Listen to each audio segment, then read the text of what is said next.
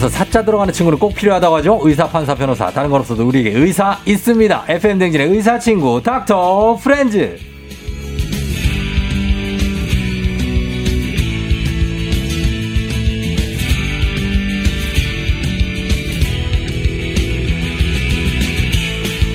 의학 드라마 주인공보다 더 사기 케인 입은 훈훈한 외모를 겸비한 내과 전문의, 67만 구독자를 가진 의학 전문 유튜버 우창윤 선생님 어서 오세요. 안녕하세요 총디님. 안녕하세요 청취자 여러분. 칭찬 예. 감사합니다. 아침부터. 아침부터 이렇게 얼굴 빨개지시고 그래요. 네, 기분은 좋아지네요. 얼굴은 빨개졌지만. 예, 저희가 뭐 저 의학계의 현빈이라고 말씀드리지 않습니까? 그거 이낙준이 저 놀리려고 만든 말이어가지고요. 지금까지 사용될 줄 몰랐습니다, 진짜. 그럼요. 현빈 네. 맞습니다. 예. 정말 감사합니다. 그 왜 의학 드라마 보면은 왜 그런 장면 꼭 나오잖아요. 왜 주인공이 한참 바쁘게 일하다가 이제 한숨 돌리면서 뭐 도시락이든 라면이랑 한입 이렇게 먹으려고 하면은 선생님 지금 급한 환자예요 막 이러면서 막 불려가고 코로 와가지고 그런 거 진짜 있습니까 실제로? 진짜 레지던트 경험을 하면은 다들 한 번씩은 해보셨을 거예요. 진짜요? 왜냐면 병원에서 하루 3끼를 다 먹으니까 거의. 근데 딱 그 코드 블루 같은 방송이 나와요. 그러면 저 다들 딱 보시면은 딱 띵띵띵 하면 다들 딱 멈춰요. 숨을 죽이고. 혹시 내 환자인가? 내 환자면은 그 중에 누군가는 뛰쳐가는 거예요. 식당이든 아니면 뭐 당직방이든 해서 많죠. 뭔가 면발 같은 거, 짜장면 같은 원봉용 많습니다. 예, 그 본인의 이름이 딱 불리면 가는 거예요. 자기 이름이 불리기도 하고요. 내 환자 보는 병실, 내 병동 환자. 그걸 다 알고 있어요. 그렇죠. 근데 제가 일하는 병동이니까 123병동 이러면은 깜짝 놀라서 뛰어가는 거죠. 그러면 뛰어가면 가보면은 다른 의사분들도 막 와 있어요. 그렇죠. 막 시끌벅적 할 때가 있어요. 진짜. 그때 제일 먼저 오는 편입니까? 제일 늦게 오는 편입니까? 저는 항상 달리기가 빨라서 선두입니다. 빨리. 네네. 좋은 거죠. 예. 네네. 그리고 실제로 또 이런 질문도 있어요. 병원에서 네네. 이렇게 막 근무하시다가 막 서로 이렇게 사랑에 좀 빠지는 일이 있느냐. 되게 바빠서 실제로 저희가 가보면 그런 게 잘 안 생길 것 같거든요. 그렇죠. 엄청 싸우고 엄청 신경질적이고 이럴 것 같은데 이게 전쟁통에도 사랑은 하잖아요. 그렇지. 아무래도 붙어 있다 보니까 이게 미운정 고운정이 들어서 맞아. 또 그렇게 한 번씩 건네주는 캔커피 한 잔에 또 반하고 그러더라고요. 힘드니까. 예, 그래서 실제로 있습니다. 슬기로운 의사생활이 있습니다. 있고 그렇다고 합니다. 네네. 자, 오늘은 매주 의사 선생님들과 함께하는 닥터 프렌즈 시간. 오늘 우창윤 선생님과 함께 대사증후군에 대해서 알아보도록 하겠습니다. 대사증후군 사실 배달음식 많이 먹고 운동 안 하면 이게 생길 수 있잖아요. 그렇죠. 이게 정확히 뭡니까 대사증후군? 그러니까 대사증후군의 개념은 원래 어떤 사람들이 보니까 막 심혈관 질환, 심장마비, 막 뇌경색 이런 거 잘 생기고 막 당뇨병이 잘 생기고 막 이러는 거래요. 그래서 이 사람들의 특징을 좀 모아가지고 옛날에 89년도에 그냥 신드롬 X라고 했었거든요. 그래서 그거 잘 몰랐었는데 이제 98년도에 이제 WHO에서 처음으로 이제 대사증후군이라는 말을 명명을 했어요. 그래가지고 앞서 말한 대로 이 심혈관계 사고의 위험성이 올라가고 당뇨병 발병이 늘어나는 그 사람들의 특징을 모아놓은 5가지 중에 3가지를 만족하면은 우리가 대사증후군이라고 명명을 해요. 그래요? 그 5가지가 어떤 건지 제일 중요한 게 허리둘레.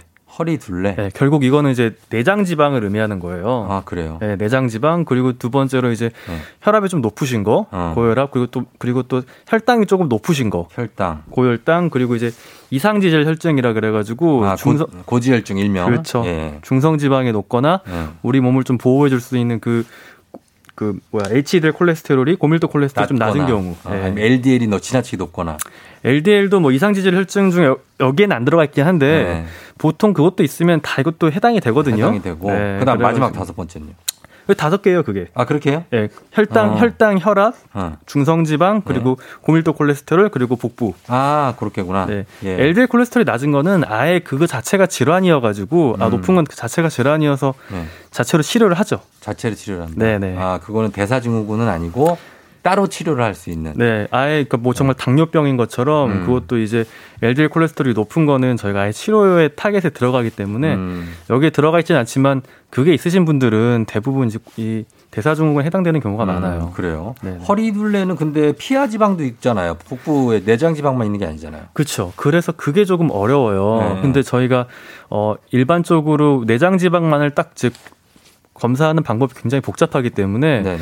우리가 흔히 이제 쉽게 접근할 수 있는 게 이 복부 둘레의 개념이어가지고 네. 저희가 이 피하 지방과 내장 지방은 물론 피하 지방이 훨씬 좋아요 건강에는 네. 그럼에도 불구하고 이제 복부 둘레를 이제 간접적인 수치로 재는 거죠. 그럼 내장 지방을 찍으려면 CT를 찍어야 됩니까? CT 찍어도 되고요. 네. 그리고 뭐 초음파 해보셔도 돼요. 아 초음파에도 네네. 복부 초음파. 네. 알겠습니다. 대사증후군이 위험한 원인은 어쨌든 뭐 이렇게 심근경색 뭐 이런 게 올 수 있는 거죠. 그렇죠. 이제 정말 심장마비나 이런 뇌출혈 이런 네. 거에 대한 사망이 네. 한 4배에서 5배 정도까지도 올라가고요. 당뇨병 발생도 한 3배, 5배 정도 더 올라가고 이렇게 뭐 심혈관 질환으로 돌아가시는 분들 한 절반 정도는 보면은 네. 또 이렇게 대사증후군이 있어요. 그래요. 그래서 그런 걸 올리기 때문에 관리를 해야죠. 우리가. 그렇게 대사증후군이 생기는 원인이 따로 있습니까? 저희가 명확하게 밝혀져 있지는 않지만 그 시작을 이제 인슐린 저항성이라는 개념으로 설명을 해요. 네네네. 근데 그게 뭐냐 하면은 그냥 내장 지방이라고 생각을 하시면 돼요. 내장에 지방이 있으면은 얘네는 그 피하에 있는 거랑 다르게 네. 굉장히 여러 가지 물질을 또 분비하고 얘네가 막 우리 몸 곳곳에 달라가서 달라붙어요. 그래서 인슐린이 나와도 네. 인슐린이 작용을 못하게 하는 그런 일련의 작용들이 일어나거든요. 그러면서 우리 몸에 염증이 올라가고 네. 여러 가지 안 좋은 사고들이 생기면서 앞서 말한 대로 이런 혈관 질환들이 생기는 거예요. 인슐린이 어떤 역할을 하는 거죠? 분비되면? 인슐린은 기본적으로 원래 혈당을 낮추는 역할을 하거든요. 근데 얘네가 너무 많이 분비되면은 네. 이제 특히 이게 우리 몸에 피에 이제 기름기가 많을 때 그 기름기를 혈관에 집어넣는 역할도 해요. 그래서 아까 말한 대로 인슐린 저항성이라는 게 있으면은 조절하는 거죠, 조절. 그렇죠. 인슐린은 원래 혈당을 낮추기 위해서 밥 먹으면 췌장에서 나와야 되는 호르몬인데 그렇죠. 이게 내장 지방이 많거나 그러면은 얘네가 역할을 못해요. 원래 근육 같은 데로 이게 있으면 딱 혈당을 땅땅땅 집어넣어줘야 되는데 못하니까 얘네가 많이 나오게 돼요. 엄청나게 많이 나오니까. 예, 그게 인슐린 저항성이 있다고 표현을 하거든요. 그럼 많이 나오면은 우리 혈관 같은 곳에도 지방 같은 걸 많이 넣게 되는 거예요. 그렇겠네요. 그래서 혈관 질환이 막 생기고 여러 가지 문제가 생겨요. 살도 찌고. 예. 자, 그래서 대사증후군을 평소에 신경 쓰고 치료하고 관리하신 분들 많은데 그렇죠. 식습관이 중요하다면서요. 이런 건 다 생활병이기 때문에 식습관 굉장히 중요하죠. 그러면 뭐 먹으면 좋은 음식, 안 좋은 음식 이런 게 있습니까? 좀 알려주세요. 이게 이제 먹으면 좋은 음식 이러면은 많은 분들이 그것만 드실까 봐 걱정이긴 한데 그 정도의 우리가 영향력이 없어요. 그래요? 다행이네요. 편하게 하세요. 뭐 편하게 이야기하면요. 그냥 얘기하면 뭐 진짜 워낙에 다 아시기 때문에 좋아요. 안 좋은 것부터 이야기할게요. 안 좋은 것부터. 네네네네. 이것도 전혀 안 드시진 않겠죠. 이야기한다고 거. 해서. 첫 번째로 저희가 이야기하는 게 단당류예요. 단당류. 설탕 많이 들어간 그런 아주 단 음식. 아까 바닐라 라떼 이야기 나왔잖아요. 그런 게 딱 들어가면은 그 단당류가 이제 직방으로 이제 뭐 내장이나 뭐 간 같은 데 쌓이는 거예요. 직접적으로 좀 순화를 직방은 좀 약간. 그렇죠. 네. 맞습니다. 저희가 조심해야죠. 자, 그런 게 정말 안 좋고 그다음이 술. 예, 술이 정말 안 좋아요. 술은 에너지는 있는데 열량은 있는데 에너지 성분은 없어요. 그렇죠. 그리고 또 지방을 우리 몸이 연소시키는 걸 방해해요. 그래서 우리 몸에 지방이 쌓이게 되고요. 그 외에는 이제 뭐 고열량 이런 음식들이 안 좋은데 흔히 생각하는 뭐 여러 가지 지방기, 기름기 많은 음식들이 보통 칼로리가 높잖아요. 이런 것들이 안 좋다라고 할 수 있고. 튀긴 거? 튀긴 거 굉장히 안 좋죠. 되게 근데 드시고 싶어하는 눈빛인데 튀긴 거 하니까 갑자기 입맛을 다시시는. 아침을 안 먹고 와가지고요. 근데 그래서 그래요. 이게 항상 맛있는 음식들이 보통 이제 좀 안 좋은 경우가 많기 때문에 적당히 드시라고 이야기를 하고요. 좋은 거는 이제 색깔 다양한 야채, 과일, 채소가 좋아요. 그리고 이제 두부나 뭐 콩이나 이런 이제 식물성 단백질도 굉장히 좋고요. 두부 간장 찍어도 돼요? 간장이 정말 비벼 드시는 거 아니면 너무 밍밍하잖아 두부가. 그래, 좋아요. 간장 조금 해가지고 드실 수 있다면 좋아요. 그런데 너무 짜게 드시는 거는 안 좋다. 부추, 고춧가루, 양념. 그 정도까지도 괜찮습니다. 알았어요. 두부 좋아요. 이렇게 단백질이 들어있는 거 매우 좋아요. 그렇게 드시면 되는데. 네네. 그러면은 그것만 드시는 것도 중요하지만 운동도 해야 되잖아요. 운동 굉장히 중요하죠. 생활병에서도 운동 필수적입니다. 운동 이거 어떻게 합니까? 이게 유산소 먼저 하고 근력 하시는 분 있고 근력하고 유산소 하시는 분들 있고 둘 중에 하나만 하시는 분들 있어요. 이게 진짜 저 환자분들 이야기 정말 많이 하고 사실 연구도 굉장히 많아요. 근데 일단 진짜 제발 말씀드리는 거는 일단 하자. 하자. 일단 하자고요. 일단 하자죠. 일단 어느 정도 하면 딱 제일 좋냐? 30분. 네. 30분이라고 30분밖에 이야기해요. 30분밖에 안 해요. 할게요. 30분. 30분 뭐 하냐고요? 일주일에 5번, 5번 하면 되고요. 네. 일단 근데 대사증후군 있으신 분들은 첫 번째는 먼저 유산소를 저희가 좀 권하긴 해요. 유산소를. 그렇다고 뭐 그 근력 운동이 안 좋냐? 당연히 좋죠. 네. 근데 일단 유산소를 해가지고 지방을 태우는 습관을 좀 들이셔야 되고 그래서 꼭 이야기 드리는 게 운동을 나눠서 해도 돼요. 나누다뇨. 30분의 시간을 다 이렇게 못 내시는 경우가 굉장히 많거든요. 네. 그래서 미국 심장학회에서 이런 분들을 위해서 5분, 10분씩 나눠서 운동하면 어떤가. 그래도 된다? 해도 똑같다. 아, 그래요? 그래도 장기적인 효과는 하루에 내가 5분, 10분씩 이렇게 30분을 맞추면은 하루에 30분 풀로 운동한 사람들이랑 효과가 비슷해요. 근데 이제 한 5분 이상은 해줘야 이런 운동 효과들이 좀 충분히 나오는 경우가 많기 때문에 5분에서 10분 정도 짧게 하루에 뭐 그렇게 나눠서 운동하기 굉장히 쉽잖아요. 그리고 이것도 있고 또 한 가지 재밌는 게 너무 빡세게 하시려는 너무 힘들게 하시려는 분들이 있어요. 한 번에 뭐 1시간 이상씩 이렇게 맞아요. 욕심내시는 그렇게 분들이. 그렇게 해야 왜냐면 탄수화물이 연소되고 그다음에 지방이 연소된다 그래서. 그렇죠. 그렇게 하시는 거죠. 그것도 있는데 이제 평상시 그렇게 운동을 평소에 하셨던 분들은 그렇게 유지하는 게 굉장히 좋아요. 근데 이제 보통 이제 환자로 오시는 분들은 그렇지 않았던 경우들이 그렇죠. 많거든요. 예. 그래서 덴마크에서 연구를 해본 적이 있어요. 한 팀은 30분씩 하루에 300kcal 운동시키고 다른 팀은 하루에 60분 600kcal를 연소하게 운동을 시켰어요. 훨씬 더 힘들겠죠 뒤에가. 그럼 효과도 더 좋을 줄 알았는데 살은 보니까 30분 한 곤이 더 많이 빠졌어요. 그거 왜 그렇죠? 여기는 3.2kg, 여기는 3.1kg, 여기는 2.2kg. 그래서 봐봤더니 사람들이 60분씩 운동을 하니까 너무 지쳐가지고 그 이후 시간에 안 움직이는 거예요. 아, 그래서 커지는구나. 그렇죠. 터지는 거예요. 그래서 우리가 일상적으로 이렇게 활동하면서 움직이고 계단 왔다 갔다 하고 이런 것들도 분명히 우리 체중을 관리하는 데 도움이 되는데 너무 무리하게 되면은 우리가 지치는 거예요. 그렇지. 그렇지 않았으면 이게 좋겠어요. 하루 1시간 30분을 정말 말도 안 되게 막 속도 20으로 올려가지고 막 전속력으로 달리고 막 이렇게 해서 1시간 하시고 나머지 23시간 누워 계신 분들 있어요. 그렇죠. 그러면 안 된다는 거지. 평소에 기초대사를 해야 돼요. 그죠? 그렇죠. 그럼 당연히 사람이 이렇게 아주 노곤해지겠죠. 하루 종일. 그러니까. 일상생활을 그렇게 하셔야 되니까. 그게 중요하다. 계속 움직여주는 게 좀 중요하다는 거죠. 네. 중요합니다. 그런 습관이. 예. 그래서 대사증후군이 굉장히 좀 위험하다는 얘기인데 이 살 빼는 방법 뭐 여러 가지가 나와 있는데 요거는 저희가 음악 한 곡 듣고 와서 한번 살에 대해서 얘기해 보도록 하겠습니다. 네, 김윤희 씨가 일단 하자에서 뜨끔하다고 매번 작심삼일이면서 계속 어떤 운동이 좋은지 검색하는데 시간을 더 쓴다고 하셨습니다. 이럴 때 움직이시라는 거예요. 맞아요. 이 검색하실 때. 검색하실 때. 걸으시면서 검색하셔도 되고요. 그렇죠. 약간의. 그러면 음악 듣고 와서 계속해서 여러분 질문 있으시면 대사증후군에 관해서 계속 보내주시면 좋겠습니다. 단문 50원 장문 100원 샵 8910 콩은 무료예요. 양파 아이야.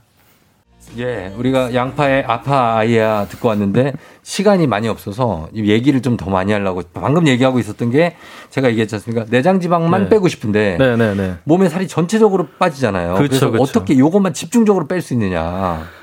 내장지방. 이게 복부 운동만 한다고 해서 절대 그게 배가 먼저 빠지는 건 아니에요. 복부 운동한다고 빠지지 않죠. 그렇죠. 근데 어떻게 빠지냐면은 이 지방도 결국에는 근육이 태워줘야 되거든요. 그렇죠. 그래서 큰 근육을 태워주면은 이 지방이 탄다 생각을 하시면 되는데 그래서 허벅지라든지 하체 이런 여기에 대한 유산소와 이제 근력 운동을 꾸준히 해주시면은 다행인 거는 이 내장 지방은 피하 지방에 비해서 좀 불안정해요. 있는 게 그래서 잘 날아가요. 그래서 얘네가 먼저 영양소로 쓰이기도 하니까 근육을 위한 근육 운동을 꾸준히 해주시면은 결국 내장 지방이 먼저 빠지게 돼요. 그러니까 그 살 빼실 때 그냥 전체적으로 근력하고 유산소 하시면 되는 거죠. 뭐 막 여기만 빼려고 여기를 막 쿡쿡 때리고 막 나무에다 쿵쿵 부딪히고 막 멍듭니다. 멍이 많이 맞습니다. 맞습니다. 큰 근육 위주로 하시면 됩니다. 예. 자, 그 질문 한번 볼게요. 0824님이 HDL 콜레스테롤이 낮은 건 어떻게 개선할까요? 저는 운동도 자주 하고 허리둘레 정상인데 건강검진하면 늘 HDL이 낮게 나온대요. 이런 분들이 있어요. 근데 HDL 콜레스테롤은 어떤 개념이냐면은 좀 우리 몸에 약간 쓰레기차 같은 개념이라고 생각을 하시면 돼요. 아, 청소하는 거구나. 네. 네. 그래서 정말 다행인 건 제가 정확히 환자분의 상태, 환자분은 아니죠.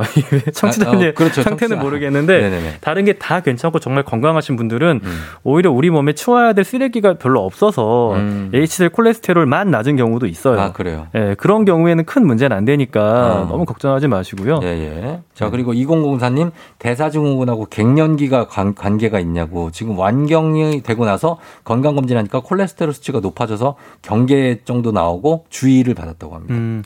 굉장히 관련이 있어요. 그래요. 이 에스트로겐이 떨어지기 시작하면은 우리 근력도 떨어지고 그리고 이런 여러 가지 대사 지표들이 안 좋아지고 혈관 질환의 위험성이 확 올라가요. 그러니까 여자분들은 이 갱년기 이전에는 심근경색이나 뇌경색이 별로 없어요. 근데 그 이후에 확 생기거든요.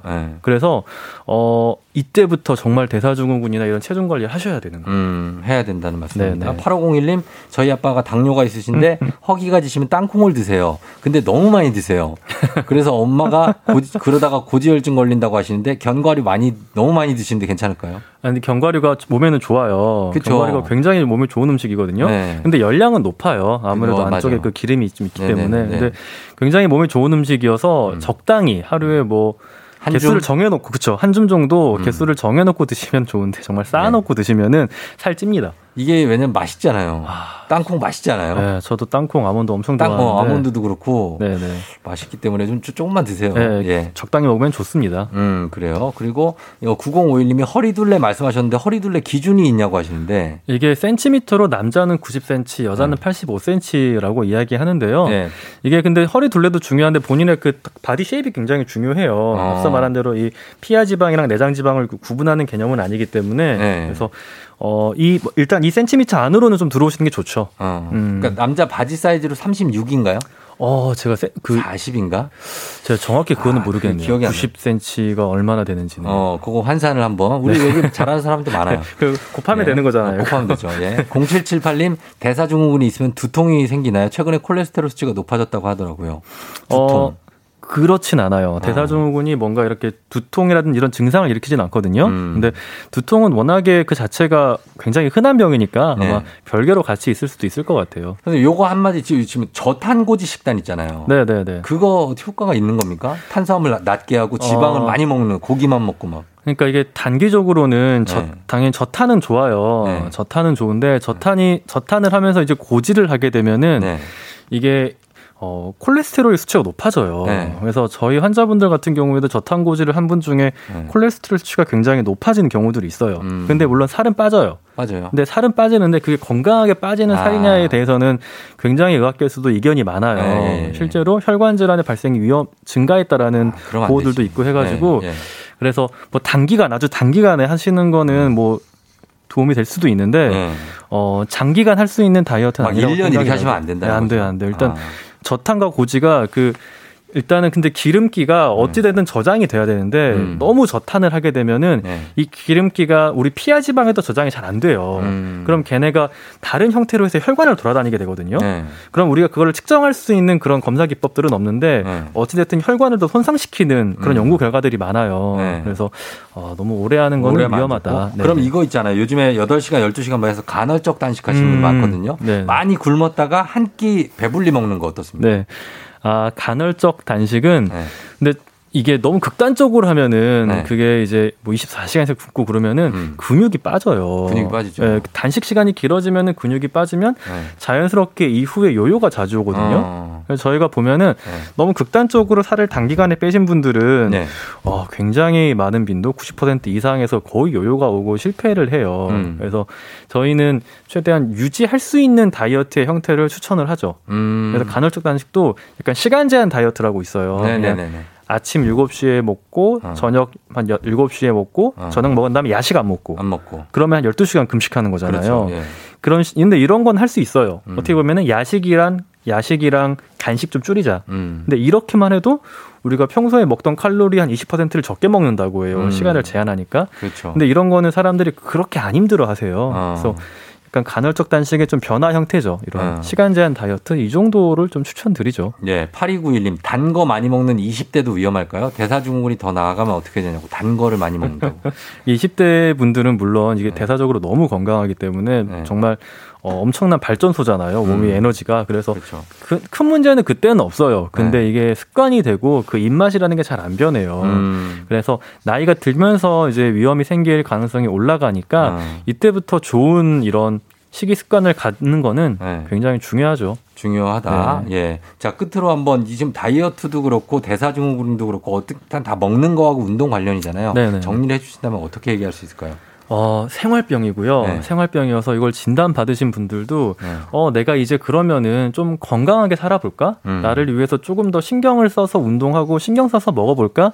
그러면 정말 많은 분들이 좋아져요. 네네. 그리고 정말 생활 속에서 에너지가 생긴다고 하시는 분들이 많아요. 야식 끊고 그러면 더 잘 자고 그러면 활력이 생기는 거죠. 네네. 그래서 여기 90cm는 33.4인치, 남자 같은 35인치, 35, 36, 네, 이 정도라고 생각하면 되겠네요. 여자는 33.4, 네, 뭐 이 정도 계산해 주셨네요. 자, 네, 이렇게 했습니다. 자, 오늘 선물 받으실 분들 방송 끝나고 조우종의 FM댕진 홈페이지 선곡표에 올려놓을게요. 오늘 우창윤 선생님 오늘 감사했습니다. 네, 감사했습니다. 안녕히 가세요. 네, 감사합니다. 네.